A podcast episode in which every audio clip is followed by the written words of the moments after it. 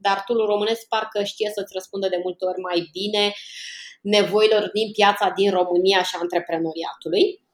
Mulțumim că susțineți economia IT românescă. Da, bine, trecând și de asta, da, apropo că, uite, la asta nu m-am gândit, dar cumva toți sunt și echipe românești, deci uh, susținem ce se face aici. Uh, din partenerii pe care am pe România, nu pot să spun că VMS-ul este cel cu care sunt fericită, dar odată ce te căsătorești cu un soft, e cam grea povestea asta cu divorțul, că nu prea merge cu Multe paralele cu... multe paralele cu relațiile, cu ar mai trebui un pic de parenting și s-ar potrivi păi, foarte bine. cam da, să știi. Salutare! Sunt Cosmin Costea, fondatorul Ecom Masters. Ecom Masters ajută concret magazinele online cu servicii de consultanță e-commerce, implementare tehnologie și marketing online. Din 2005 am lucrat cu peste 100 de antreprenori și manageri în e-commerce și am ajutat pe toți să-și crească businessul online. Așa te putem ajuta și pe tine. Aplică pentru o sesiune de 30 de minute de consultanță gratuită. Poți afla exact cum să-ți crești vânzările e-commerce folosind un model de creștere validat în 7 pași și tactici de marketing online. Identificăm provocările tale și primești live sfaturi concrete. Nu este despre efort, este despre rezultate. De asta cererea e mare și locurile sunt limitate. Intră pe ecomasters.ro consultanță și aplică la sesiunea gratuită. Salutare tuturor, bine ați venit la e-commerce pe concret, podcastul comunității e-comasters. Eu sunt Cosmin Costea și azi povestim cu Mariana Constantinescu Brădescu, care este The Stone Treasurer la Piatra Online. Ce înseamnă Stone Treasurer? Explică-ne! Um, am avut o întreagă discuție pe subiectul ăsta, că dai seama, colegele noastre de la joburi așa mai clasice, Conta și altele, n-au fost foarte fericite că n-am venit noi cu denumirile astea. Cumva, na, toată lumea are aceleași denumiri, în semnătură suntem toți la fel și am zis, nu, e la noi e altfel, întotdeauna e altfel. Deci și... păzitorul pietrelor, zi cum e. Cam așa ceva. Am zis, bun, hai să vedem fiecare așa ce face pe aici, real life. Și real life cumva a reieșit că na, eu mă, mă asigur că toată povestea asta cu, cu piatra uh, este ambalată de la început și până la final într-o, într-o formă care să transmită exact ce trebuie pe piață și aici un pachet destul de mare de lucruri. Așa că, ca să nu spunem că fac de toate pentru toți, am zis că este un treasure. Da, sună foarte bine, sună foarte bine. Ce nu înțeleg eu și tot am încercat să-mi dau seama e cum să cumpere cineva piatră online. Cum, cum se întâmplă? O, o caută, o și cumpără, o și livrați. E, e, e un mix. E un mix. Uh, nu pot să spun că um, suntem un business 100% online și da, pare foarte interesant, dar cu siguranță e un target foarte greu de atins în domeniul ăsta. Dacă vindeam huse de telefon, probabil eram acolo. Dar nu vindem da. puse de telefon și atunci lucrurile devin mult mai complicate de atât. Um, ce e frumos de observat este că da, sunt oameni care chiar au încredere să facă achiziții online. Sunt și comenzi care au sume interesante, hmm, Ok, average value e undeva întotdeauna într-o zonă safe. Adică clienții mari nu o să fie niciodată cei um, majoritari majoritate, nu o să fie în online, cu siguranță. Dar uh, sunt și picuri din astea în care poți să um, ai o comandă în online de 80.000 de lei. Sunt 80. o excepție încă, dar okay. sunt ceea ce pe mine cel puțin mă face să cred că um, cumva misiunea noastră se întâmplă bine și oferim suficientă încredere cât oamenii să facă lucrul ăsta în online și nu într-un spațiu fizic offline. Dar care e drumul? Cum se întâmplă? Deci stă omul liniștit, soț, soție pe canapea și hai dragă să ne luăm niște travertini, nu? Ar fi frumos dacă ar fi așa, dar nu prea e. Că dacă era așa, nu eram o nișă și eram poate un mass market. Dar mm. nu, cu siguranță oricât de multă publicitate am face noi, rămâne un domeniu foarte nișat. Și pot să vin eu să-ți povestesc ție despre piatră zi de zi. Dacă tu nu vei ajunge în acel punct în care să ai nevoie, misiunea mea e egală cu zero. Trebuie să fii în acel, să te găsesc în acel punct în care să-ți aprind cumva uh, cheful de a lua piatră naturală, dar tu ești într-un punct în care un produs de genul este necesar. Că te-ai decis să renovezi, că urmează să cumperi o proprietate. Și asta e o întrebare. Mai degrabă la renovare sau mai degrabă la făcut de, de Nu, prima suntem dată. încă, România este în punctul în care uh, venim la început, la construcție, la prima amenajare. Neavând încă istoric, neavând tradiție, um, segmentul ăsta de um, renovări, de facelift-uri, e unul foarte, foarte slab. În România, odată ce ții o proprietate, majoritatea nu prea mai intervin pe ea. În Mhm. cel mai fericit caz, intervin pe ea după foarte mulți ani pentru chestii basic, dat-o lavabilă, Mhm. Schimbat trei dulapuri și chestii din asta foarte mărunte. Um, Cred că va fi un next step. Cred că în câțiva ani un main business în amenajări și în construcții în România va fi partea asta de renovări, într-adevăr. Când o să ne gândim că na, spațiul ăla poate are 10 ani, 20 de ani, e cam epuizat, ne-am săturat de el, e depășit de situație și atunci o să vrem să facem renovări masive. Dar odată ce ai pus piatră, you never go back, adică piatra Da, e da, pentru sunt acei viață. clienți care n-au piatră. Ok. Deci tu cu Sunt piatra suficienți. sunt, nu? Încerci să schimbi oamenii de la, nu știu, de la gresie, faianță și lucruri prefabricate la ceva natural? Asta La e... ceva durabil, asta îmi place Durabil, să cred. ok. Și, și aseară mă uitam la un documentar și vorbeau despre mobilă și cum am evoluat de la o mobilă care înainte o luai pe viață, care era trainică, era din lemn și Mhm. nu din orice, altă, orice alt substitut. Uh, și cum am ajuns la aceste branduri mari care la nivel mondial vând uh, aceeași piesă de mobilier care în mod tradițional ar fi, nu știu, 500 de lei și eu vând cu 150 de lei, generic Mhm. vorbind. Și exact asta era discuția, că înainte luai ceva și era pe viață, mai scump într-adevăr, dar era pe viață. Acum cumva piața s-a dus, nu știu neapărat dacă voiți sau dacă ne-am dat seama de asta, dar clar ne-am dus în direcția în care vrem uh, lucruri astăzi, nu ținem cont neapărat dacă ele sunt durabile, ci doar Mhm. le vrem astăzi și ne trezim în 2, 3, 4 ani că avem mobilă de la foarte multe branduri cunoscute, uh, mass Ikea, market. zic pe nume, ce... Nu facem reclamă, că e și reclamă, să știi. Ok.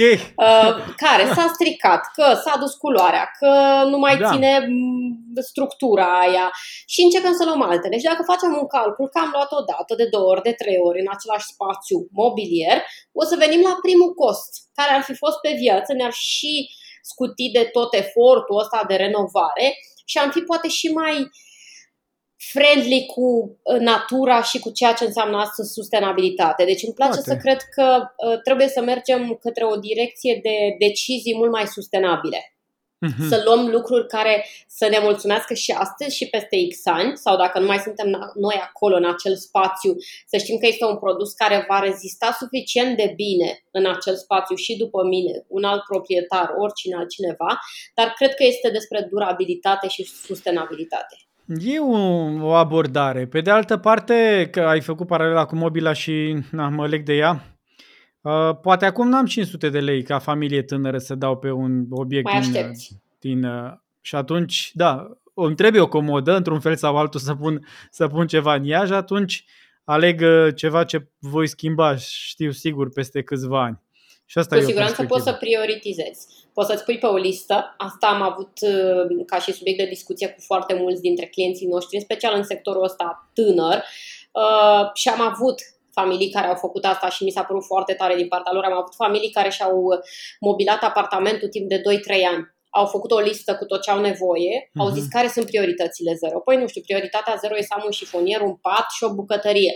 Bun, acolo mă duc ca și prioritate, după care îmi programez că pot să aloc bugetul ăsta peste două luni, ăsta la altul peste încă trei luni și tot așa. Și și-au tot adus pe rând pe rând tot ce și-au dorit ei în acel spațiu, dar respectând foarte mult odată dorința lor și a doua oară uh, produse care să fie cu adevărat, din perspectiva lor, foarte calitative. Și mi s-a Mhm. părut foarte tare. Știi că poți să faci într-adevăr asta. N-ai nevoie de uh, toate piesele din mobilier uh, din casă în secunda aia. Ok, ești într-o situație în care financiar nu-ți permiți acest lux cât să te muți într-un spațiu perfect amenajat, nicio problemă. Am nevoie de o baie, o bucătărie, un pat de dormitor și un dulap și pot să trăiesc așa. Și pot să-mi aduc pe parcurs lucrurile, câte o cameră, câte o cameră, cât atunci când voi termina să știu că it's done, misiunea mea e acolo îndeplinită, gata, nu mai am ce să intervin. Revenind la journey-ul ăsta, ca să înțelegem un pic, uh, spui că scenariul ăsta în care uh, o familie tânără sau mai puțin tânără se așează la calculator și zice ok, de unde ne luăm? Ce avem nevoie pentru interior, pentru exterior, nu prea e real. Adică din altă parte începe journey începe drumul clientului? Ne împărțim cumva și aici. Uh, sunt acele familii care sunt foarte documentate și care fac totul pe cont propriu atunci când își amenajează casa, apartamentul, orice. Dar sunt mega super documentate, adică ei îi caută, fac research, se vor baza foarte mult pe recomandări dreapta-stânga de la care să pornească ca și căutări, după care ne ducem către acel uh, segment de oameni care vor să lase asta în uh, mâinile unui specialist și vor apela la un designer sens. sau arhitect și ceea ce este cel mai sănătos. Uh-huh. Pentru că mă scutește de acel timp de a face research și nu e puțin timp, iar astăzi cred că suntem toți mega conștienți că cea mai importantă resursă e timpul. După care, financiar vorbind, Uh, e aceeași problemă cu mobila de 500 și de 150. Toată lumea se duce și zice, aoleu, o să mă coste 1000 arhitectul, designerul. Dar ce nu gândim toți este faptul că cei 1000 pe care eu îi dau lui la început îmi economisesc mie foarte bun, mulți bani pe parcurs. Din prea multe perspective. Odată, timpul, care nu este cuantificat, deci nici măcar nu-l pun în acest cost. A doua oară, Uh, faptul că mă va duce la sursă sigură pe materiale pentru că are deja experiența și știe cu cine e ok, cu cine nu, cine e mai rapid, cine are cost mai bun. Deci mhm. va ști să-ți um, recomande acel furnizor care să, să îndeplinească brieful de proiect și cu siguranță de acolo întotdeauna vei avea de câștigat ca și costuri, că te duce la sursa uh, care chiar îți poate răspunde nevoii. Uh, și a treia oară, drumul făcut singur versus drumul făcut cu un designer sau un arhitect este unul cu foarte multe greșeli, care sunt și financiare. Mm. Când o să fac singur Înțeleg ceva, uh, o să înceapă să apară probleme. Cumpăr ceva și îmi dau seama în șantier că nu e bun. Ok, la unii ai retur, la alții nu ai retur sau deja produsul ăla nu mai e în starea în care să fie în retur. Rămâi cu da. el, hai că îl dau cuiva, hai că fac nu știu ce, hai că îl țin pe aici. Ea sunt bani pierduți. Sau faci ceva, în, faci o lucrare în șantier, după care îți dai seama că tu încă n-ai tras nu știu ce cabluri, pentru că tu nu ai avut un plan de cablare. Ai făcut cumva la ochi. Dă sparge, pune cabluri, vin înapoi și uh, pune betoane sau orice altceva. Toate astea sunt costuri. Mai Clar, mici sau mai mari, dar sunt. Nu mai zic de stres. E, hmm. toată povestea asta poate fi foarte ușor compensată cu un parteneriat cu cineva care asta face zi de și zi. Și cum funcționează? Revenind la, la familie, intră ei online și caută ă, mă scuz că sunt așa ignorant, dar care e diferența dintre arhitect și designer? Unul că... pe structură și unul pe frumusețe, pe afară, pe înăuntru? Uh, cele mai bune întrebări fiind de la cei care sunt ignoranți, cum zici tu. Uh, și noi, de exemplu, pe colegii noi care vin în echipă, întotdeauna îi rugăm în primele săptămâni să pună cele mai multe întrebări și să ne vină cu cele mai multe idei, pentru că um, tu, creierul tău, astăzi nu e spălat de domeniul ăsta, știi? Pentru mine sunt lucruri naturale, adică dacă tu îmi pui întrebări, e logic. Pentru tine nu e logic și e normal să nu fie logic. Deci cele mai bune întrebări vin tot de la voi cei care nu știți, decât de la noi cei care considerăm că e normalitatea zilei. Um, Păi, um, în mod normal, iarăși, uh, arhitectul și de ce zic eu întotdeauna așa, arhitect și designer, pentru că îmi place să-i, uh, să-i pun pe ambii în aceeași poveste, pentru că lucrăm cu ambii. Și diferența în linii foarte, foarte mari este că designerul face doar partea asta de amenajare, deci el îți face randările, schițele necesare, le merge cu tine la ales de materiale. Iarăși contează ce contract ai. E chestia aia, știi, de entry level, middle. De cât, de cât plătești. Depinde ce negociezi și depinde de cât de mult știi că te poți tu descurca singur. Apropo, iarăși de bugete. Știi că, mm. uh, nu știu, n-am buget necesar, vei apela la un designer căruia o să-i cer să-ți facă toate necesarele, randările, să-ți facă niște recomandări de furnizor, dar să nu meargă cu tine la ales de materiale și atunci scutești niște bani. Deci, pentru toate întotdeauna există o soluție dacă îți dorești cu adevărat uh, partea asta. Și designerul este cel care se va ocupa doar de interioare, uh-huh. care asta a făcut ca și studii, doar interioare, uh, și nu intră deloc în zona aia de uh, făcut arhitectură efectivă, pe când arhitectul este cel care înglobează mai multe, inclusiv partea asta de design. Sunt ani diferiți la facultate. Sunt okay. specializări diferite și ani diferiți. Facem toți, de exemplu, un modul de design, dar la un moment dat ei aleg în facultate să se separe. Și unii se vor duce pe arhitectură și asta înseamnă că dacă tu vii ca și client și ceri să-ți facă casa, va face casa ca și plan complet, o va desena de la zero și îți va face și interioarele cu tot ce înseamnă amenajarea lor. Arhitect. Pe când eu pot, da, dar poți okay. să apelezi la un designer care tu ai deja casa, o, ai cumpărat o structură făcută, e la uh-huh. roșu, la gri, la alb, uh-huh. nu contează și ai nevoie doar de acel specialist care să te ajute să o mobilezi. Mobilezi e un cuvânt prea mic pentru ce fac ei. Uh-huh. Și atunci vei apela doar la el, că tu nu ai nevoie să-ți facă structura casei de la zero, tu nu ai nevoie să gândească tot proiectul ăla.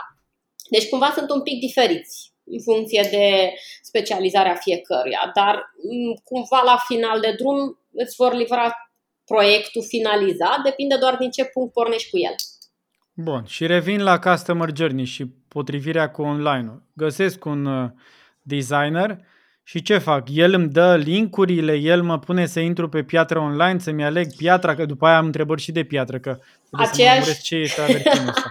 Aceeași poveste. Depinde ce ai stabilit cu el și cât de mult ai nevoie de inputul lui. Ai nevoie doar să-ți dea randări la clientul perfect și tu știi că, nu știu, lucrezi deja cu cineva pe perdele și atunci mm-hmm. zici, măi, eu nu o să am nevoie neapărat de o recomandare a unui furnizor, că uite, mie îmi place cu cine lucrez, eu din randare mă duc și ar randări, randările și acel furnizor îmi va uh, recomanda lucruri asemănătoare cu randare. Ți le arată ție cum ar veni. Mie beneficiarului, pentru că ăsta e deal pe care l-am făcut cu designerul, că mă mhm. descurc uh-huh. eu după aia. Dacă, în schimb, eu sunt foarte comod sau nu am timp sau simt că nu mă descurc cu povestea asta, îi cer designerului să se ocupe de tot și să-mi aducă și să-mi spună, uite, conform mm-hmm. randării, asta este draperia pe care ți-o propun eu, asta este piatra, asta e parchetul, ăsta e bă, obiectul sanitar și tot așa. Deci depinde foarte mult pe ce agreement ai pornit tu la drum. Clar, în relația cu oamenii ăștia. Uh-huh. Dar tu când te uiți pe Analytics sau ce sursă ai tu de informare, cum vine traficul la tine? Vine din paid, vine din organic, vine trafic direct, vin chitiți, piatraonline.ro sau dau că... am dat eu căutare travertin și mi-a apărut piatra online prima, automat. Păi uh, lucrez în domeniu și știi că e nevoie de un mix and match masiv. Nu poți să faci doar o chestie și nu te poți baza doar pe o chestie. Ok, că te ajută brandul, că te ajută know-how din piață, că te ajută faptul că foarte mulți, da, caută piatra online direct, uh-huh. că ai recomandări și el știe de la recomandare că este travertin piatra online și atunci va căuta travertin piatra online, dar nu poți să stai cumva să dormi și să zici ok, my job is done zi de zi trebuie să învârți roata aia pe toate căile posibile, de la toată suita Google, la toată suita SEO, la campanii de advertising, la campanii de branding, la nu mai spun în a ne face clienții să fie ok cât să ne recomande. Deci trebuie să te asiguri că e 360 de grade.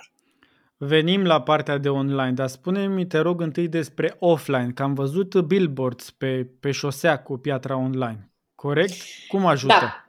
Uh, păi n-ai cum să spui uh, pe cifre. Asta e diferența când ești din online și te duci în offline. Te-ai cam pierdut. Că hmm. n-ai cum să spui dacă o campanie radio sau o campanie de billboards uh, ți-a adus X. Nimic. Tu nu poți să spui nimic. Tu poți să spui doar ok, am fost, uh, parcă a funcționat, te bazezi că primești niște inputuri, niște feedback-uri, îți spun X oameni din mediul tău că te-au văzut sau și atunci înmulțești cu un potențial de piață, dar tu nu poți să controlezi. Și atunci, uh, cumva, politica a fost întotdeauna să facem un mix de marketing care mhm. să presupună din partea noastră că ne asumăm niște costuri fără să le controlăm doar spunând că, uite, uitându-mă după aia pe potențial, pe cifră de vânzare, mi se pare că e ok. Sau, tu te ocupi de asta? Da. Deci marketingul e la tine, la Stone Treasurer.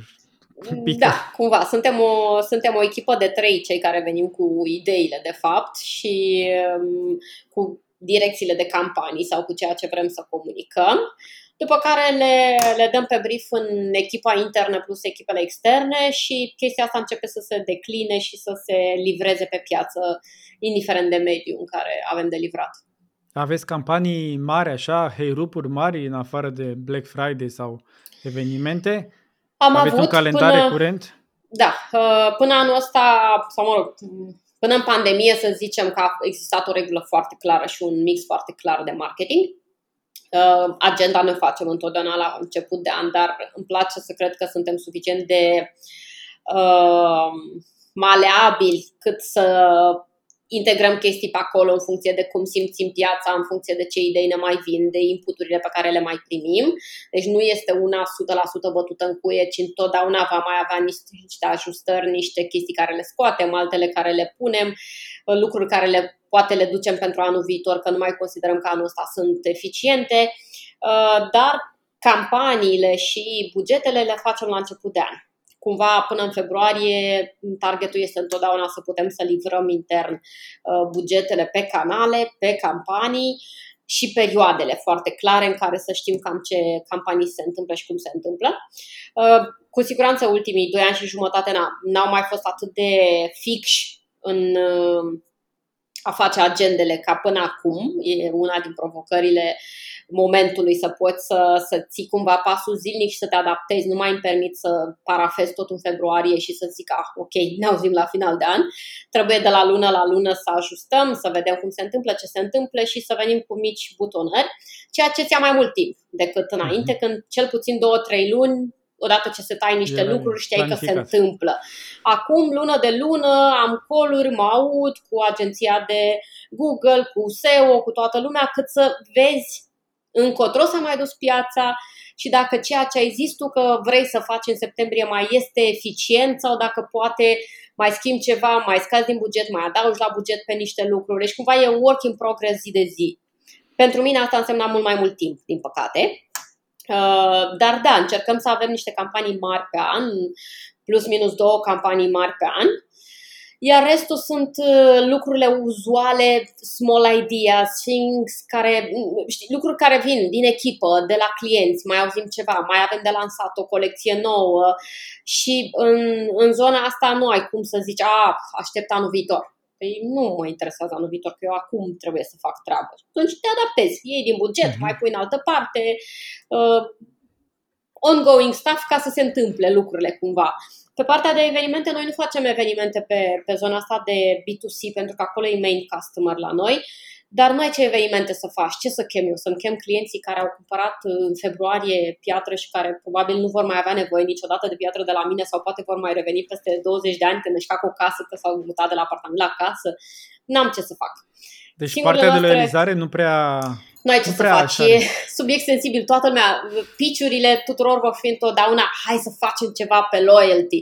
Da. Și am zis, omul care o să vină și o să reușească să-mi convertească mie un client mai mult decât o dată sau de două ori în viață, îl fac partener direct. Da, nu se da. poate, n-ai ce să e faci. E legat de nevoie, nu de... Uh, exact. Eu n-am cum să pot să-ți propun eu ce vrei tu pe lumea asta. Dacă tu ți-ai terminat apartamentul sau casa, ce să mai faci că nu ai ce să faci?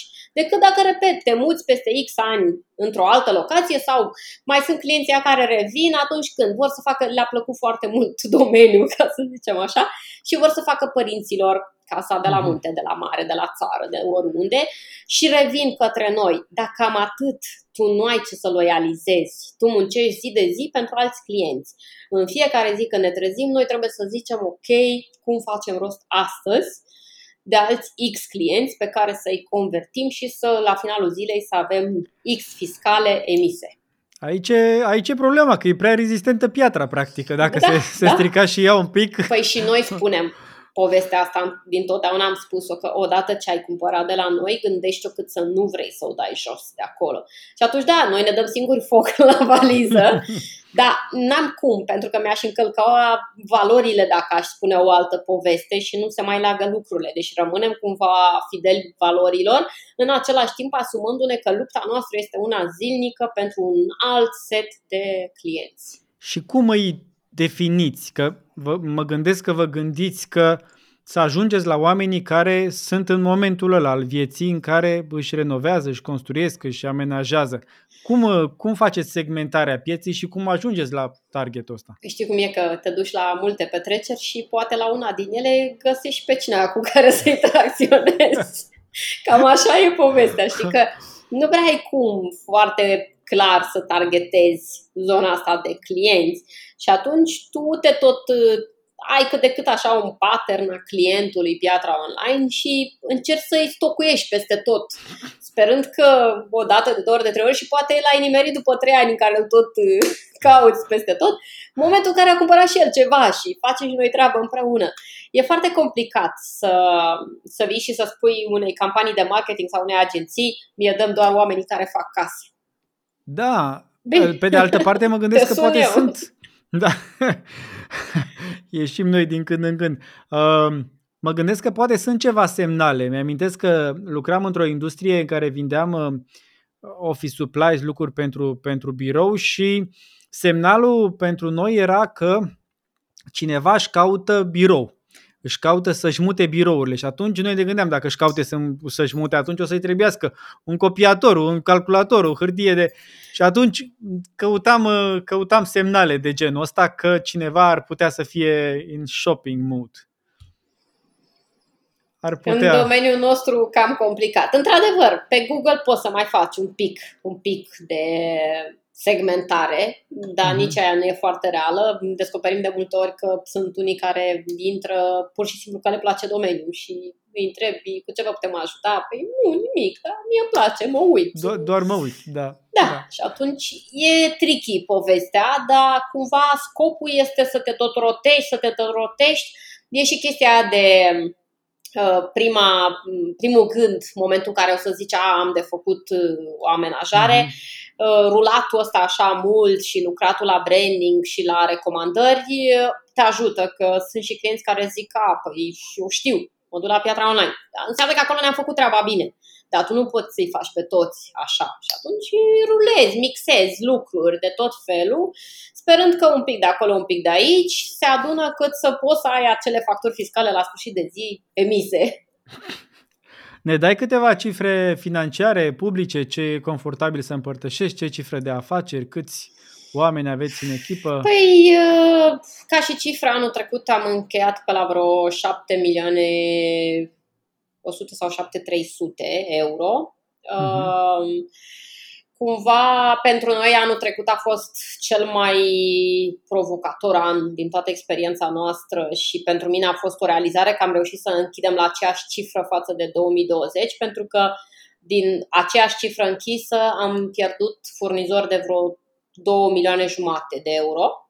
Cum adică ați pierdut furnizori? Păi, cumva, pandemia la noi a venit cu efect întârziat, dar a venit în ideea în care, odată ce au început problemele astea pe lanțul de aprovizionare, pe ghici, noi nu vindem servicii, nu vindem nici carcase de telefon.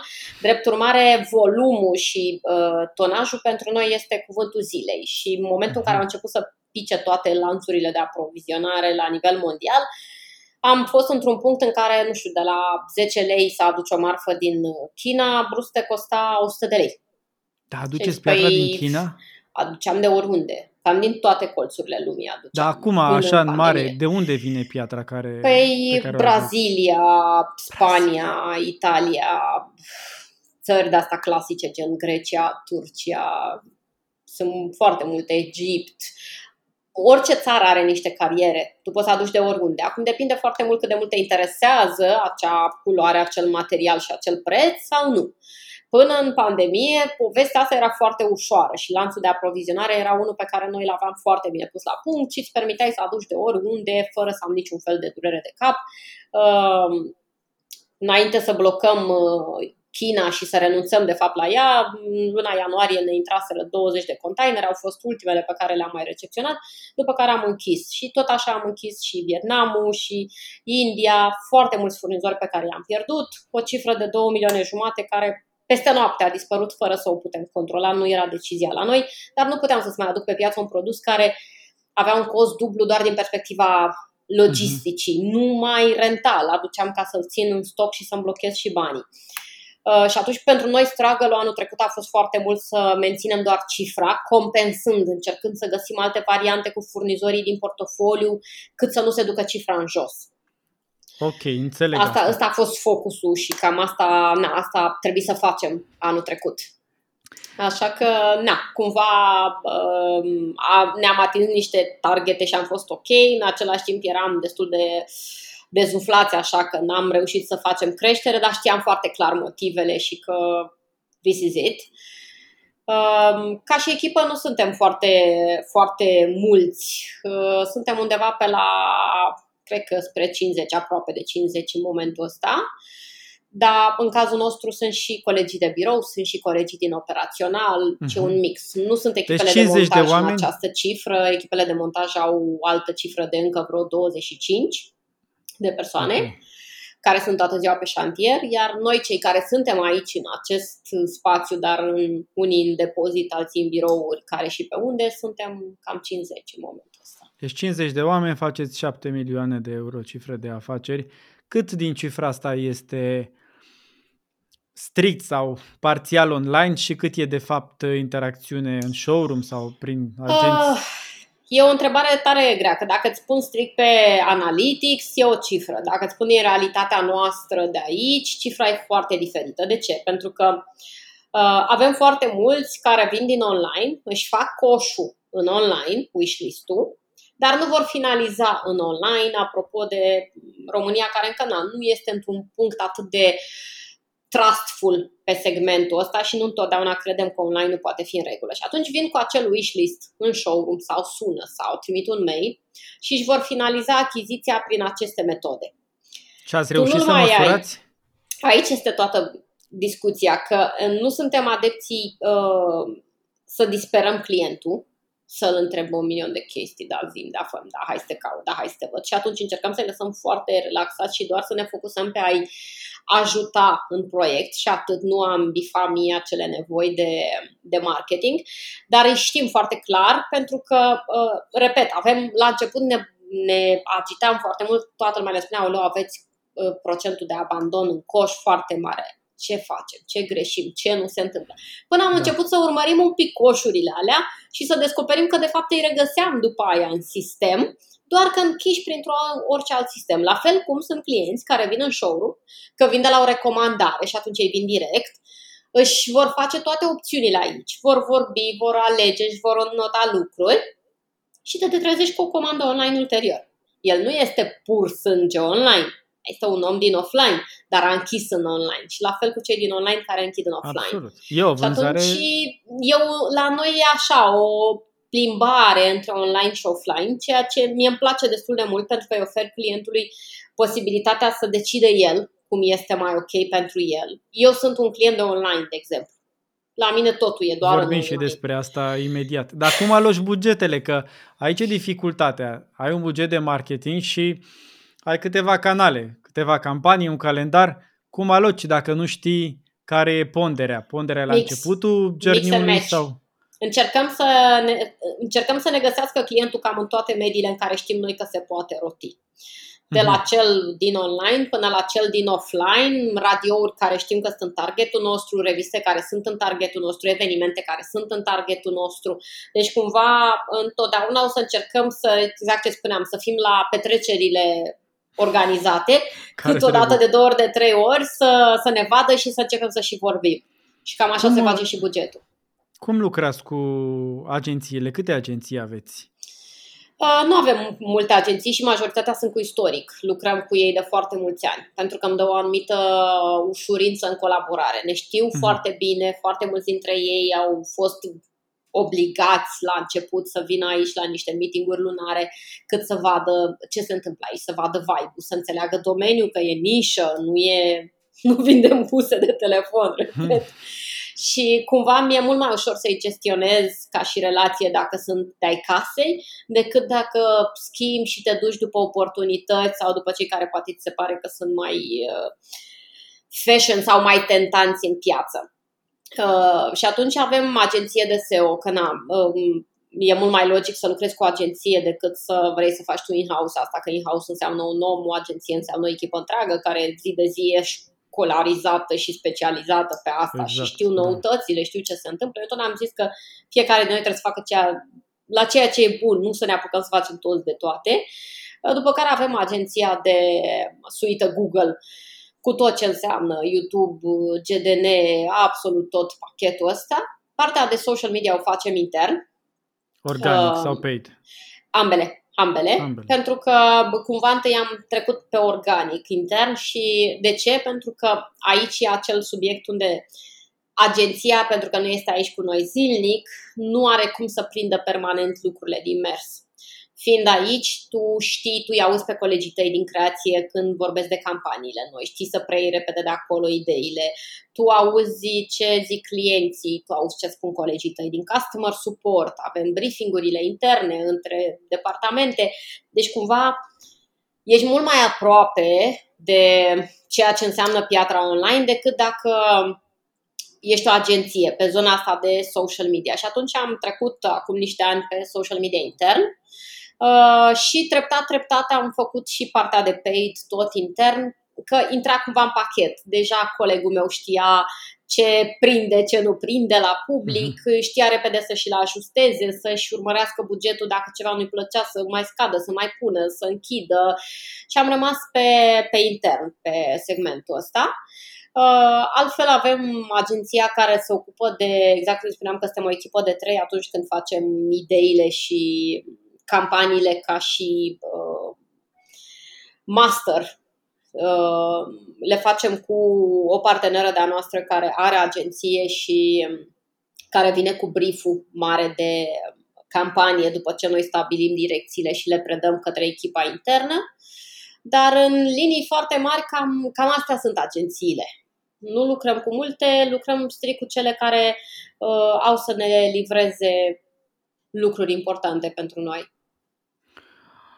Înțeleg asta și odată adus trafic, mai la începutul procesului de vânzare și decizie, mai spre sfârșit, omul ajunge pe site. Cum ați gestionat uh, site-ul, magazinul online?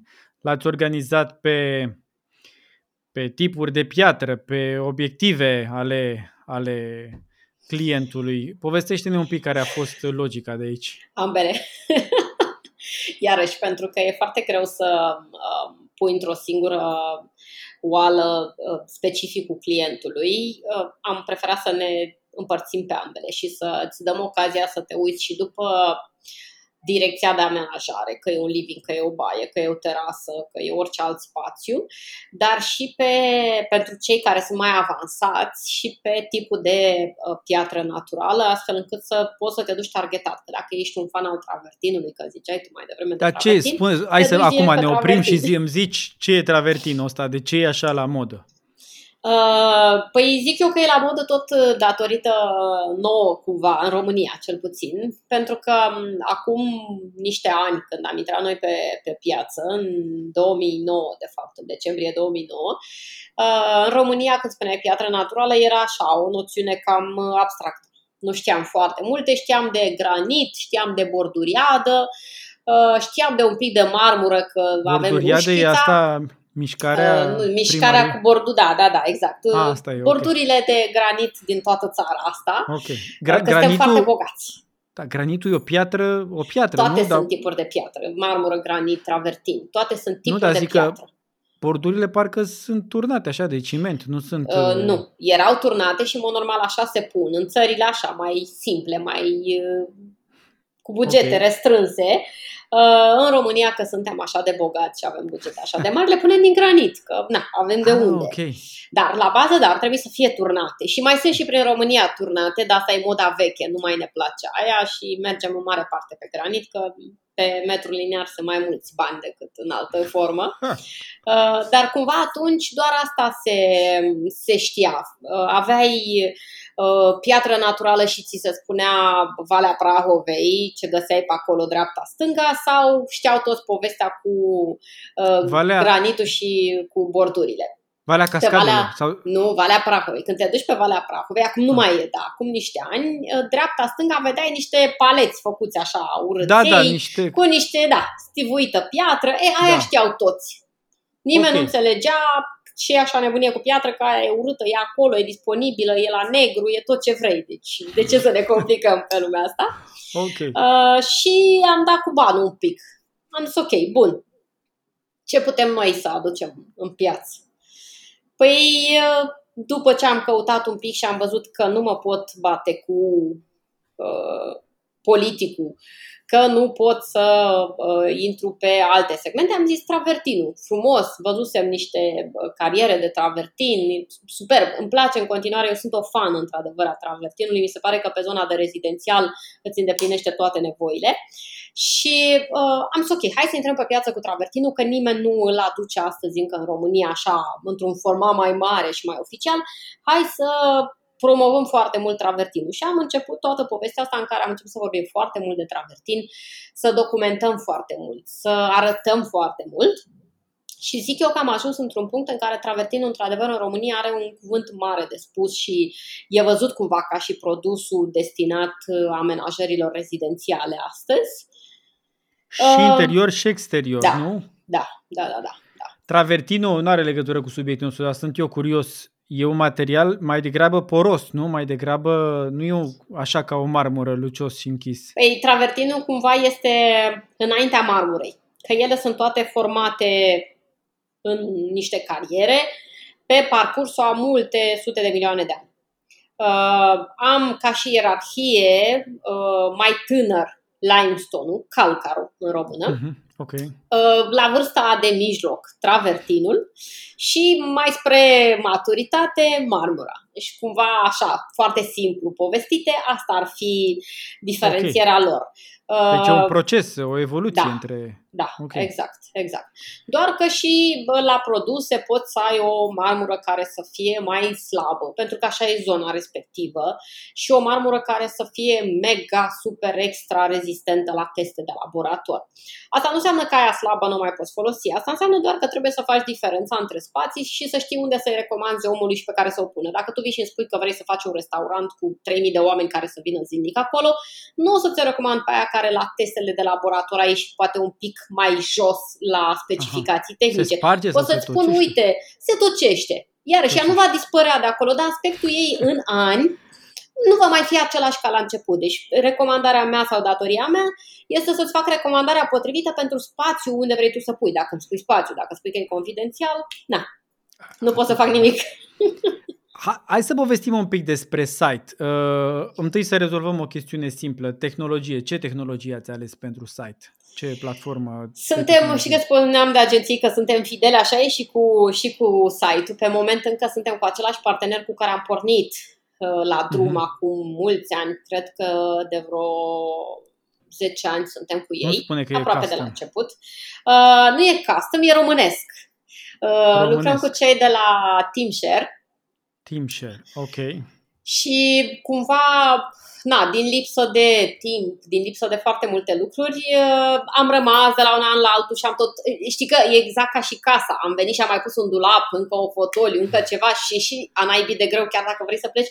Cum să pleci? Că sunt atâtea da. chestii da, personalizate da, acolo și atât de ifuri peste ifuri, da, încât da. ce stai așa, ce să fac? Și uh, cumva e deja ne știu și înțeleg foarte multe din provocările noastre.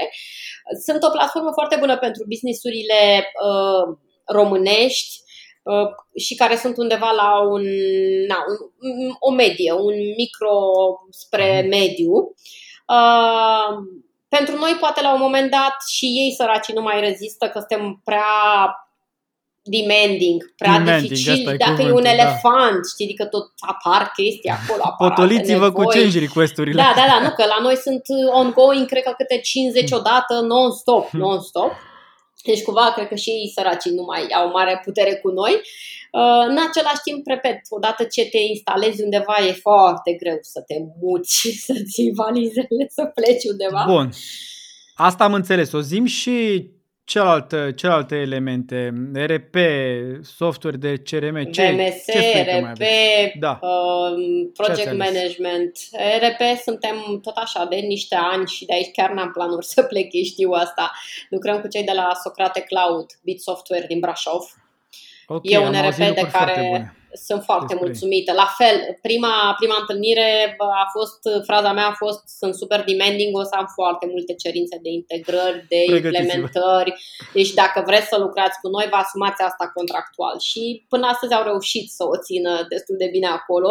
Ne fac față la fel, avem tichete de implementare non-stop deschise pe acolo, dar eu sunt mulțumită de, de ce oferă ei ca și final ok, sunt peste tot sunt probleme, în orice soft sunt uh, chestii care mm, nu te mulțumesc sau care nu funcționează ok, dar nu există varianta perfectă. Trebuie să tragi linie și să zici dacă pentru tine e ok sau nu acea relație. Iar pentru mine cel mai mult contează chestia asta de vechime, că ne cunoaștem foarte mult.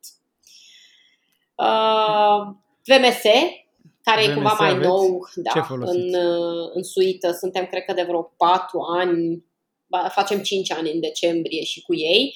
Um, folosim Access Software. Uh-huh. E un VMS românesc. Eu am cam mers pe tool românești acolo unde mi-a permis și a fost ok. Uh, okay. De ce? Pentru că mi se pare mai, mai adaptat nevoilor noastre un tool românesc, chiar dacă, da, de multe ori ăla internațional s-ar putea să fie mai eficient, dar tool românesc parcă știe să-ți răspundă de multe ori mai bine nevoilor din piața din România și a antreprenoriatului. Mulțumim uh, că susțineți economia IT românescă. Da, bine, trecând și de asta, da, apropo că, uite, la asta nu m-am gândit, dar cumva toți sunt și echipe românești, deci uh, susținem ce se face aici. Uh, din partenerii pe care am pe România, nu pot să spun că VMS-ul este cel cu care sunt fericită, dar odată ce te căsătorești cu un soft, e cam grea povestea asta cu divorțul, că nu prea merge cu Multe notarul, paralele cu... multe paralele cu relațiile, cu ar mai trebui un pic de parenting și s-ar potrivi păi, foarte bine. cam da, să știi. Uh, na, cumva uh, învățăm încă în relația asta, învățăm, nu suntem cei mai fericiți în ea, dar încercăm să tot lucrăm și să o facem să funcționeze. Ce am învățat eu este că poate dacă aș mai face astăzi opțiunile, aș încerca să-mi iau un soft care să aibă toată suita, și să uh, merg single pe stack, același... cum zicem noi, într-un da, singur... Da, exact. Pentru că păi... atunci când ești cel de la mijloc și care începi să le zici uh, tu site, tu da. RP, nu, tu nu, VMS, e de la RP, e de la exact. CRM, e de la... Da. Fiecare îți explică că nu e la el povestea și că da. altul e vinovat și tu ești la mijloc și trebuie să găsești varianta în care ea să se înțeleagă și să găsim o soluție să funcționăm. Și atunci cumva lecția mea ar fi doar mm, poate aș alege unul singur data viitoare. Dacă aș face această opțiune de la zero, asta e singura chestie care aș schimba-o. Aș încerca uh-huh. varianta de suită. Pe uh, partea, uh, pe partea de CRM, management clienți, automatizări de marketing, folosiți ceva? Uh, am încercat, tocmai ce am părăsit Salesforce-ul după 3 ani de zile, în care pe ăștia chiar i-am blestemat și i-am urât. Uh, foarte grea uh, povestea cu Salesforce-ul. Eu am pentru mine era așa un vis să ajung să fiu clientă Salesforce Sună și bine, să da. lucrăm în Salesforce. Aveam senzația că brusc o să zburăm, brusc o să se întâmple de toate pe aici.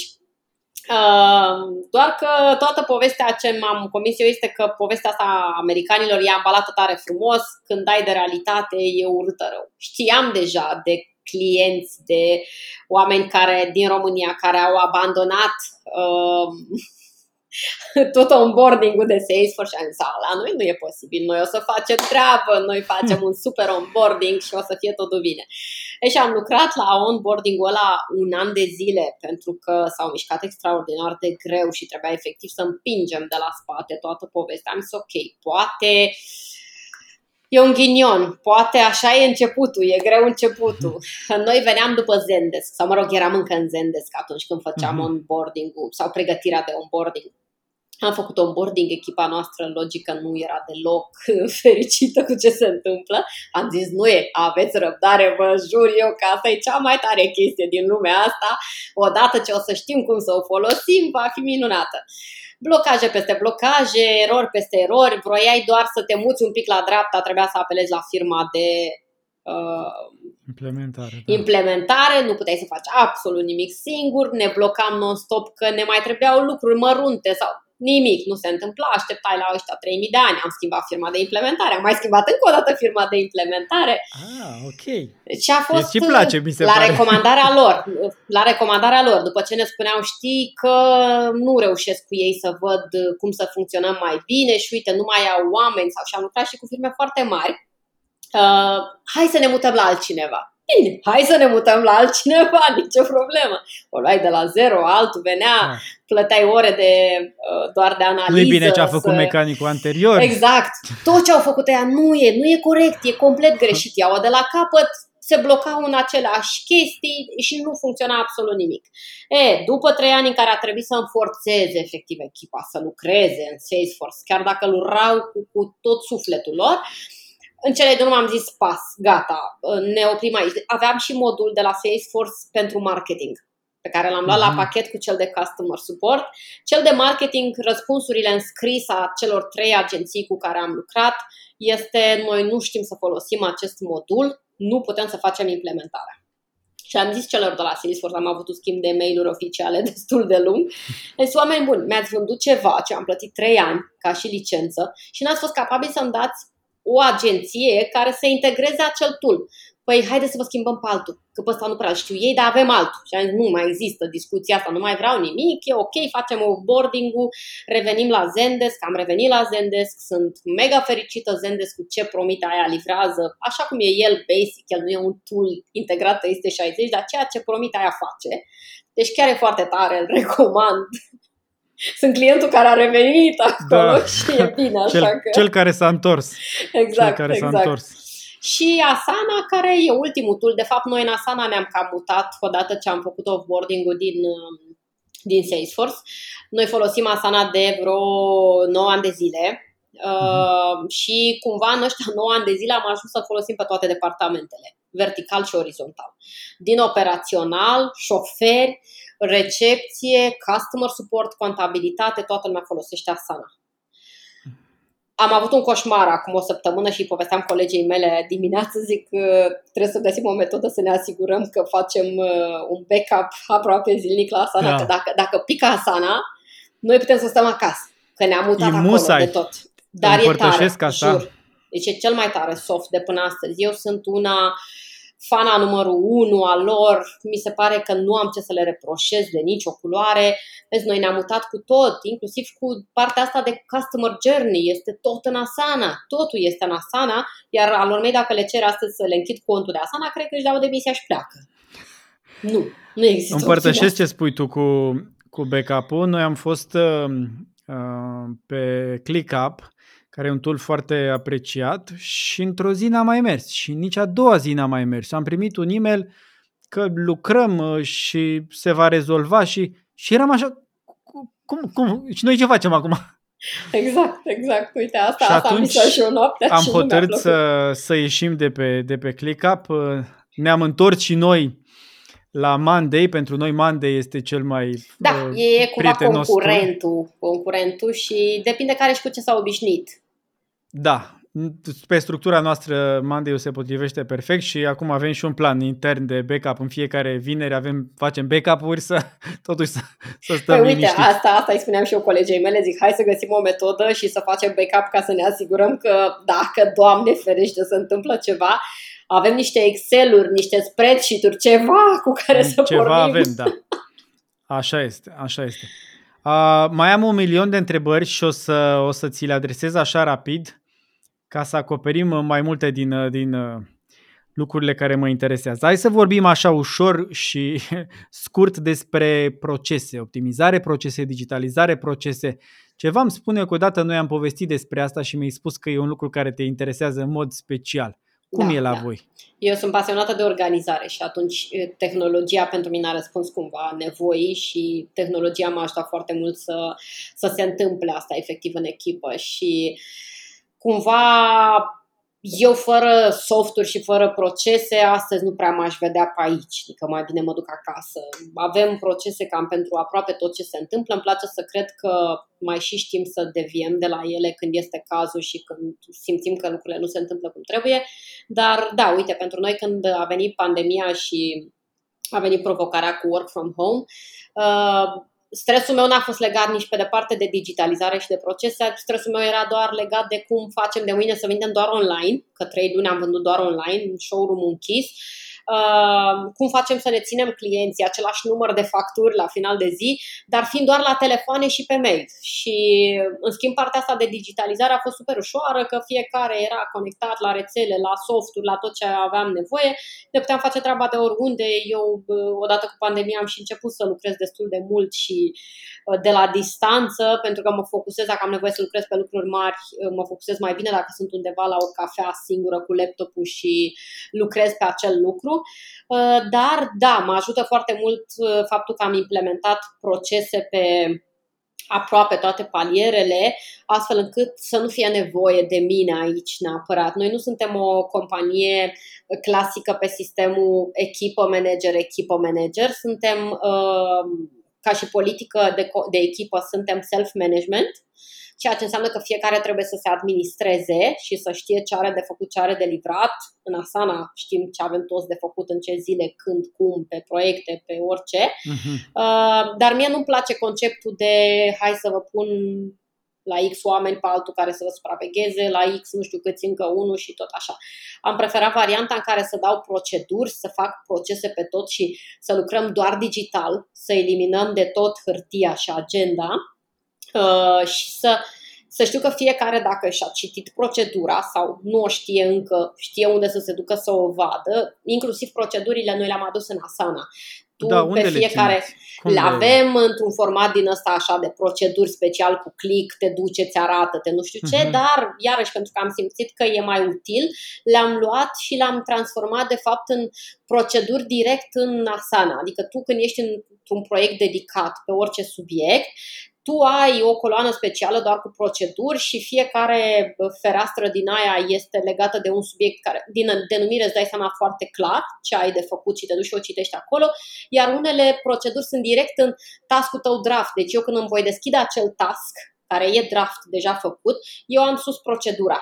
Dă-mi am citit-o, Păi, uh, nu știu, pe achiziții, pe solicitare de achiziții, că la noi orice coleg din, din echipă poate să ceară să se cumpere ceva. De la uh-huh. căști la, nu știu, la calculator. A, achiziții la... interne, da. Da, exact. Nu de piatră. Și atunci da. există un proiect special dedicat acestui lucru în Asana, unde avem acces toți, deci indiferent cine vine și spune am nevoie, nu știu, s-a terminat, nu știu, chestie în showroom, nimeni n-a văzut, n-a, vă rog să cumpărați sau am auzit de o chestie nouă, hai să luăm. Deci deschide acel task draft iar el are acolo toate if-urile pentru cineva care poate n-a mai făcut solicitare de achiziții, deci nu știe. Și el va mhm. găsi în descrierea acelui task exact pașii care se vor întâmpla.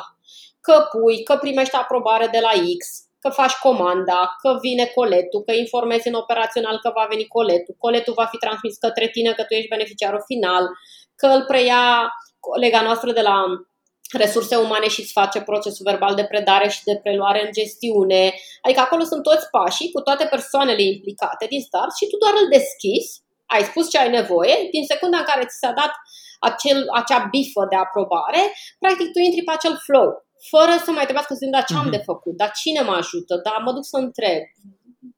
Folosiți un, uh, un sistem de management sau e ceva dezvoltat intern? Nu, e dezvoltat organic. intern. E dezvoltat intern, este pornit din exact ce spuneam eu, din dorința mea de a-i face pe oameni, de a ajuta pe oameni să se organizeze mai bine. Pentru că ăsta mm-hmm. e, mhm. punctul meu foarte ăsta e, dacă mă întreb pe mine ce știu să fac cel mai bine pe lume, asta știu să fac, să organizez. Și atunci am încercat să transpun acest punct forte în tot ce se întâmplă în companie. De la proceduri, Cum faci managementul la oameni, performanței? Cum îi urmărești? Pe, că trebuie să avem niște indicatori, nu da, să livrăm. Da. Avem seturi de KPI care uh-huh. să, trebuie să fie foarte cuantificabile, nu un billboard sau care chestii așa. Știi, sunt personalizate cumva pe departamente și pe unele persoane sunt chiar personalizate direct pentru că cumva poate la ei este și mai atipică povestea și atunci vii cu un set mai personalizat. Uh, și acele KPI cumva exemplu. Păi, uh, uite, uh, colega mea de la um, Business Development, care cumva lucrează foarte mult cu mine mână-mână și și hands-on pe diferite proiecte, diferite echipe, când eu nu mai pot uh, preia ea sau când putem să facem jumate-jumate, adică cumva lucrăm întotdeauna în paralel și e foarte greu să cuantifici prin niște KPI-uri fixe activitatea ei. În același timp, e mm. important să existe un KPI și pentru ea, pe lângă partea aia uh, fixă de salarizare. Și atunci, uh, în cazul ei, uh, KPI-ul se împarte în două lucruri și ăsta e, cred că, cel mai um, non uh, hârtie KPI pe care l-am, în ideea în care okay. așa, avem o dată raportarea la șase, evaluarea la șase luni a tuturor colegilor, anonimă, dar știm pentru cine e evaluarea și suntem toți evaluați. Um, și asta e foarte importantă pentru mine, ca să-mi dau seama în echipă cum este perceput acel om și dacă lucrurile funcționează bine sau nu și cel mai important e de fapt când îți vine cineva nou, acolo te ajută cel mai mult. Deci primim niște evaluări, nu știm cine ne-a evaluat, dar știm că e despre mine și văd tot ce s-a dat acolo și de bine și de rău. Și atunci asta e jumate din KPI-ul ei, evaluarea echipei. Și a doua mhm. jumătate este cât de mult pot eu să-i predau din activitatea mea ca eu să mă degrevez și să mă ocup de proiectele mari. Deci asta, de asta spuneam că este singurul care e atât de non-clar cu A, B, C, ci se referă mult mai mult la um, cum, cum ne pasăm noi lucrurile între noi și cum se întâmplă. Și atunci, în funcție de asta, la șase luni, are această evaluare cu A și B în funcție uh-huh. de rezultat se întâmplă niște lucruri, știi? Altfel, pe zona de customer support e mult mai simplu, că pe zona de customer support vii și spui legat de review-uri, legat de sesizări, legat de apeluri ratate. Acolo ai un milion și sunt da, atâtea care le poți spune. Exact, noi negociem da. în fiecare an ce mai scoatem de acolo ca să mai punem altul nou, ca să nu fie prea multe. Uh-huh. Deci acolo e foarte ușor să faci asta.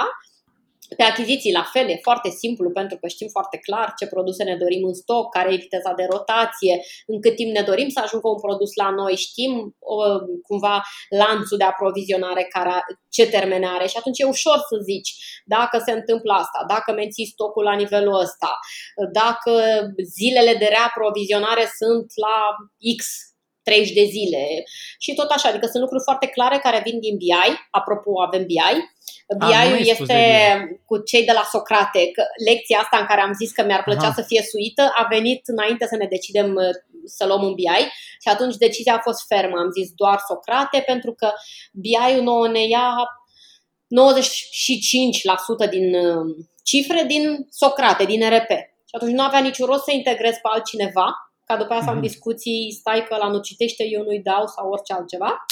Am pe data de 5 cam vreo 35 de rapoarte îmi intră pe mail setate de noi standard, din care eu încep și îmi extrag lucruri. Spune-mi un pic legat de finanțare. E un business care se autofinanțează? Ați luat finanțare externă? Aveți investitori? Uh, nu, până în alta suntem un business românesc 100%. Uh, mi-a plăcut povestea cu cash flow întotdeauna și mi-a plăcut să, să avem un cash flow care să fie foarte tentant pentru bănci și să mhm. ne dorească ca și clienți.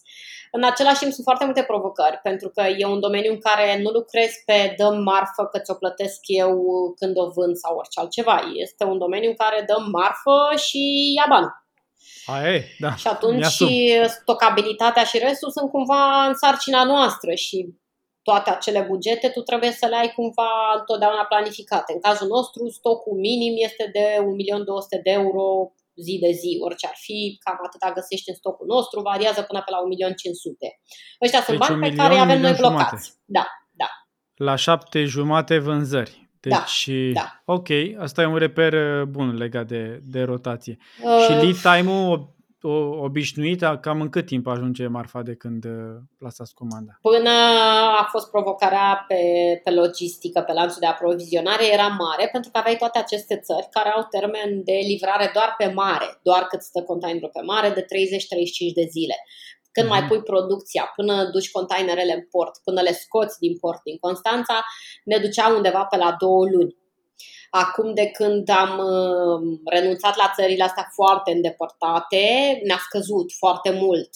Pe de o parte te bucuri că ai niște, uh, ai o viteză mult mai bună, În același timp, în continuare regretăm acele piețe și acei furnizori pe care nu-i mai avem astăzi în portofoliu. Dar da, pe indicatori, unele lucruri s-au schimbat în bine dacă te uiți strict pe cifrele alea, știi, vii și citești cifre, zici, a, ce drăguț, ați îmbunătățit mult. Păi da, am îmbunătățit, dar uite, nu mai am produs ăla, ăla, ăla, ăla da. și altele 300. Dar da, cu ce vine cu ce vine marfa din, din port? Vine cu tirul sau cu trenul? Containere și tiruri. În cazul tirurilor lucrăm aproape în exclusivitate cu flota proprie de tiruri.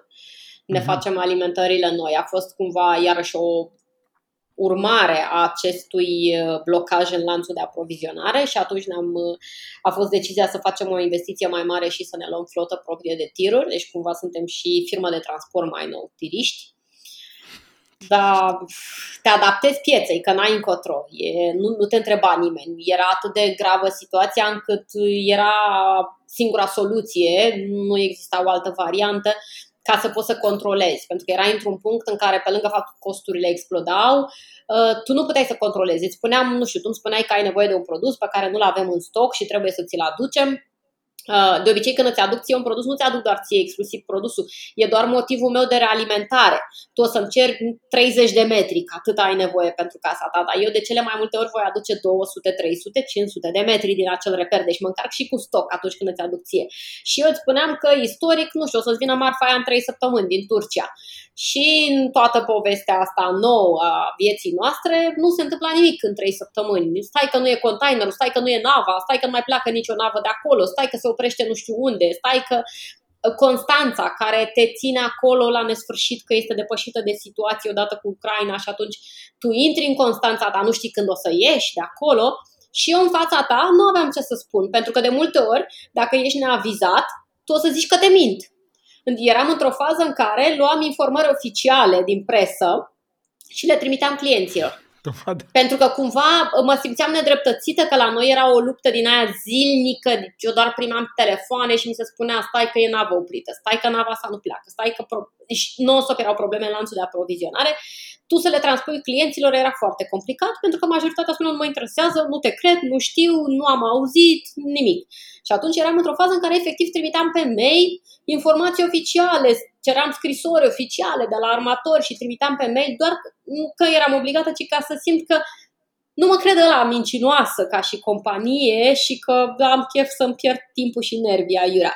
Și pentru că am văzut că lucrurile cumva nu mai puteau fi controlate de nicio culoare, am fost obligați să luăm decizia asta și să, să ne facem flotă proprie de tiruri ca să pot să am o siguranță maximă, ca și costuri nu ești mai bine, ești mai rău chiar, dar ai o siguranță pe partea de termene. Eu dacă îți spun, eu știu că în fiecare luni și marți am toată flota de tiruri care încarcă, de exemplu, în Turcia. Și știu că joi după amiază sau vineri, tirurile noastre ajung în depozit toate la descărcare. E, eu în momentul în care o să-ți dau acel termen, care este și mai scăzut acum datorită faptului că e flotă proprie și o gestionăm noi cum vrem și o trimitem unde vrem, Poate nu-ți mai zic 3 săptămâni și zic o săptămână sau două maxim. Deci am șanse și mai mari pe conversie. Și a doua oară că în 95% din cazuri eu o să dorm foarte liniștită că dacă ți-am zis că în două săptămâni vineri marfa va fi aici, Doamne ferește doar dacă se întâmplă ceva. Altfel, da, nu există un if să nu ajungă marfa aia aici, ceea ce în relația cu clientul a demonstrat că sunt niște aturi foarte mari, foarte mari, să ai atâta siguranță în termene astăzi, când termenele sunt așa repere care pot fi relative. Îmi spui câteva cuvinte și despre tine, ce faci tu într-o zi obișnuită, când îți începe activitatea, uh, păi, unde uite, lucrezi? Uh, la birou. N-am, n-am fost adepta, colegii mei știu toți asta și toți au fost obligați să revină la birou. Uh, nu-mi place varianta cu work from home, îmi place să vin aici, îmi place să-mi beau cafeaua aici. Nu sunt dependentă de cafea, dar faptul că vin la birou, pentru mine e un trigger să-mi beau și cafeaua. Uh, uite, astăzi, de exemplu, pentru că a fost zi de sală, m-am trezit la 6, la 6.50 eram la sală. La ce sport faci? Antrenament da, Atât simplu, înțeleg. variantă simplă de doar să te... Alergi, bicicletă, Fac cycling flotări. în anumite seri. Aha. Uh, cycling-ul mi se pare unul din detoxurile cele mai bune posibile pentru creier. Mi se pare că e genul ăla de sport pe care îl faci după o zi grea și te simți după aia zbori, ești super bine. Uh, altfel, după aia la birou, Uh, la birou, cumva, pentru mine ghidajul maxim este Asana, deci cumva ziua mea e împărțită între Asana și uh, restul zilei. Am un program foarte clar, întâlniri nu pun decât în, la ora 3 sau 4, preferabil 4 și dacă mă refuz o să-ți accept ora 3, dar altfel până în hmm. ora 4 nu o să accept uh, să-mi setez întâlniri în agenda. Uh, am ore fixe de răspuns la mail-uri, de da? la 10 de la 12, de două ori pe, pe zi. zi. Încă am mult, am 4 ore pe zi, targetul meu este să tot scad câte jumătate de oră, dar încă nu reușesc. Hmm. De la 10 la 12 și după aia încă un interval de la 2 la 4, că de-aia spuneam că întâlnirea accept să pun doar la ora 4, că atunci ies din mail-uri. Uh, de la 12 la 1 e ora în care mă ocup de proiectele mari, am o jumătate de oră în care mănânc, avem bucătărie internă și încălzim mâncarea, facem mâncare pe loc sănătoasă, proaspătă, pe cât posibil, un, un stil de viață sănătos. Uh, și cumva, să zicem, în jur de ora 6, dar sunt zile în care poate fi și mult mai târziu sau mai devreme, uh, îmi închei ziua. Depinde. Au fost ani în care am muncit și până la 90 seara. Acum am o medie, cred că de vreo între 8 și 9 ore pe zi. Cam asta ar fi normalitatea. Doar când sunt proiecte foarte mari, atunci mă, mă rețin. Altfel încerc să-mi pun această limită și să încheiem între cele 8 și 9 ore de lucru. Cum uh, consumi content? Citești, asculti podcast, Citesc. asculti audiobooks? Ce citești? Ficțiune, uh, non-ficțiune? Nu, nu. Uh, sunt încă în zona de patru ani de zile am rămas blocat acolo, sunt încă în zona de cărți de dezvoltare personală. Ce tot, citești? Zim top tot 3 preferate. cărți. Uh, nu sunt, știi cum le aleg lună de lună. Noi avem o bibliotecă internă, uh-huh. unde lună de lună tot aducem, cumpărăm cărți noi, majoritatea pentru că am auzit eu de la cineva sau mi-a recomandat cineva, mai recomandă și colegii mei. Uh, și uh, targetul meu este să citesc o carte pe lună. Uh, și cum îmi aleg cartea... Și ți avem, uh, în mare parte da, în mare parte da. Cred că undeva la final de an ajung pe la 10 cărți, nu prea ating cele 12, tot promit în fiecare an că o să fac, dar nu reușesc. Uh, avem și un concurs intern în care trebuie să citim o carte pe lună și avem niște extrageri la fiecare trei luni și câștigăm niște mini-vacanțe. Și atunci așa mm. mi-am făcut din ce în ce și mai de unde știi că le citesc? Mergem pe încredere. Asana, Asana, deschidem acolo, acolo task, completezi. preluăm cartea, uh, lăsăm la final una, două idei personale din acea carte și cam atât. Și ne bazăm că na, suntem oameni de încredere. Uh, dar cumva cartea pentru mine în fiecare lună este în funcție de subiectul care în luna aia poate m-a lovit într-un fel sau altul, a venit către mine și așa mai aleg cartea. Mă duc la biblioteca aia și scotocesc prin ele 5-10 minute până știu că e o carte care o scot și zic asta e acum cea pe care vreau să o citesc. Și zim top 3. Dă-ne, dă-ne un top. N-am, n-am, ca și chestia cu, eu n-am uh, oameni care, pe care urmăresc că ăștia sunt doar ei top 3, așa e și cu cărțile. Eu consider că fiecare carte mi-a dat ceva. Din fiecare carte mi-am deschis un task, am făcut o chestie în viața personală, uh, mi-am schimbat o viziune. Uite, acum, de exemplu, aștept să-mi termin uh, cartea pe care o citesc, mai am câteva pagini, Manager 80-20. Am auzit de ea la fel mi-a fost recomandată, de am citit-o. Nu-i nouă. Nu, nu, nu, nu, nu, nu, nu, e, nu, e din old varianta school, da. old school, old school și abia aștept să intru să citesc uh, Tao of Detox. E și în română. Detox, e okay. foarte, foarte tare cartea. Îți povestește cam tot ce ar trebui să știi despre alimentație, despre uh, tot ce ține de fapt de corp, hidratare, sport, la fel o recomandare de la cineva la care eu țin foarte mult la recomandările de cărți și um, pentru că sunt într-o etapă în care încerc să fac trecerea spre a nu mânca 16 ore, uh, e una din cărțile care cred că m-ar ajuta să înțeleg mai multe lucruri și atunci o am clar în cap în momentul ăsta să o citesc. Dar nu înseamnă că citesc non-stop despre detox, știi? E prima oară când aș citi de fapt despre detox, dar în momentul ăsta e ceva ce pentru mine make sense și atunci va fi următoarea la citit. Pentru mine 16 ore se reduce la întrebarea la ce renunț, la micul dejun sau la cină. Am făcut ambele teste, o săptămână și o săptămână, AB okay. testing, ca să văd cu care sunt mai ok și am ajuns la concluzia că sunt mai ok, mai eficientă dacă renunț la cină. Micul dejun pentru mine are o valoare mult prea mare încă. E micul dejun și prânzul, în special când ești pe job, în vacanțe nu contează, dar când sunt la job, uh, e, sunt orele în care consum cel mai mult. Și atunci dacă nu-mi dai mâncare, e exact ca și la cu sneakers-ul, că nu te mai da, înțelegi. nu ne mai înțelegem. Și atunci am zis, ok, nu, mic dejun și uh, prânz sunt importante, astea rămân și practic după prânz uh, nu mai mănânc nimic, astfel încât până dimineață la următorul mic dejun să am între 16 și 18 ore. Și ca să ah. pot să înțeleg mai multe lucruri și să make sense mai mult, consider că trebuie să mai și citesc un pic, cât să se mai așeze mm-hmm. poate niște informații, știi? Spuneai că tu cumperi online. Zine o experiență proastă și una bună de la cumpărările tale pentru tine. Proastă nu pot să spun că am avut. Mm, cred că am o singură țeapă în toată istoria mea, cu un site din America, de la care nu mi-au mai venit produsele și nici că au mai răspuns vreodată în viața lor. Deci asta ar fi, cred că, 100% de fapt e singura țeapă. N-am altceva, nu s-a mai întâmplat. Uh, iar ca și experiențe bune, ca și țepe nu am avut altele, deci nu pot să spun că uh, nu-mi plac de, de unii dintre ei. Uh, sunt, uite, de exemplu, dacă de ce optez să cumpăr de la IMAG? Uh-huh. Uh, pentru că nu mă sună nimeni.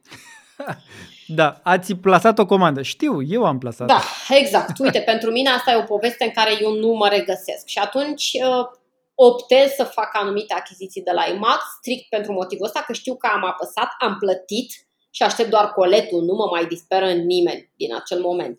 Uh, pentru că nu, nu am timpul necesar, nu am timp să răspund la telefoane, am apeluri ratate nu stop nu-mi permit să mai stau la telefoane și cu încă 5.000 de oameni cărora le-am făcut niște comenzi mici sau mari după aia și cu curierul care te sună să și zică, doamnă, o să vină astăzi. Și pe mai sună o dată, doamnă, sunteți acasă sau sunteți la birou, mm-hmm. că mi se pare încă suntem în evul mediu pe zona asta. Și atunci de-aia optez pentru ei. Și în același timp, da, sunt alți uh, retailer pe piață unde faci comanda și te trezești că trec două, trei zile, după aia abia te sună să zică dacă tu ai făcut comanda. Nu, mama a făcut-o, doamne, iartă-mă, dacă sunt mail-ul meu, telefonul meu, cine poate să facă comanda mai durează încă două zile până se organizează și ei să-ți trimită coletul și uite așa aia poți să o transformi într-o experiență proastă. Pentru că mie mi se pare că online-ul trebuie să fie despre leave me alone, că de-aia nu mă duc în magazin, că n-am timp de asta, și rapiditate.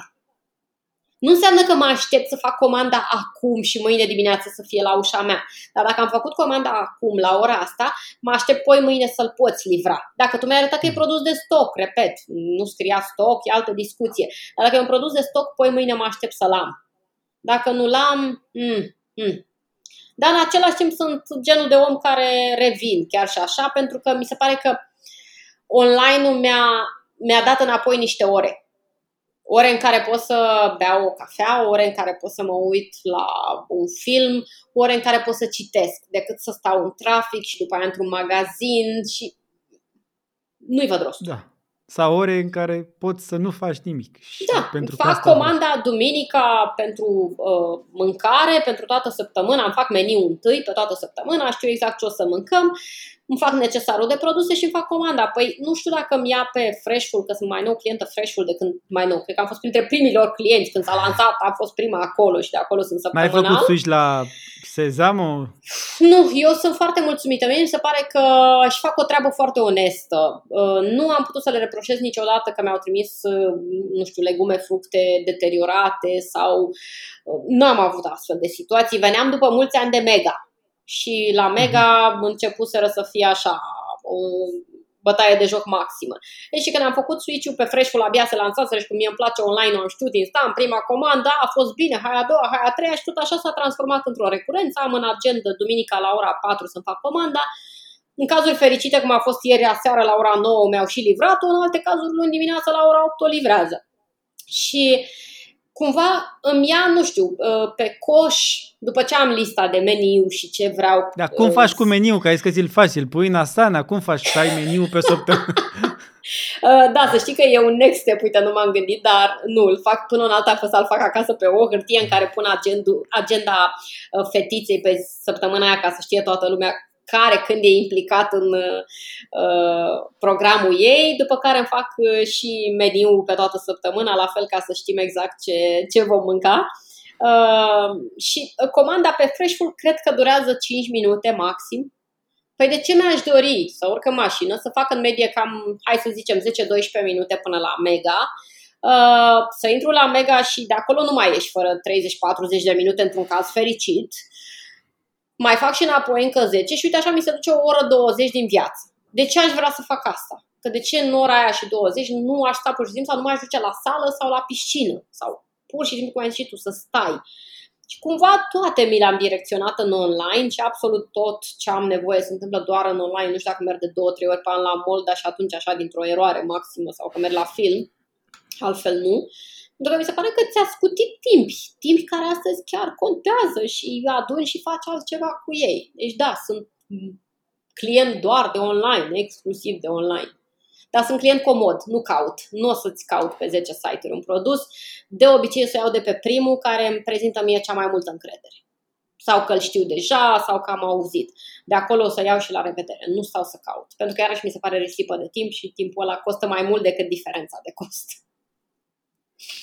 Așa e, complet de acord. Mulțumesc mult, Mariana. A fost o plăcere povestea asta Mersi cu tine și eu.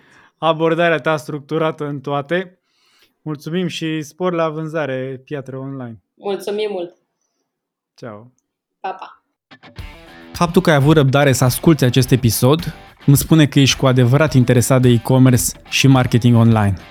Asta înseamnă că ai putea beneficia de suportul echipei Ecom Masters ca să-ți crești vânzările și să-ți scazi costurile magazinului tău online. Este singura echipă cu o experiență de peste 15 ani în business e-commerce suntem aici să ajutăm antreprenorii să-și crească businessul online. Așa că dacă vrei și tu să vinzi mai mult cu costuri mai mici, intră acum pe ecomasters.ro consultanță și aplică la o sesiune gratuită. Te ajutăm să clarifici care sunt provocările tale și te ajutăm să identifici soluțiile. Gratuit. Eu sunt Cosmin Costea, fondatorul Ecom Masters și te aștept joia viitoare la un nou episod e-commerce pe concret. Și ține minte, nu este despre efort, este despre rezultate.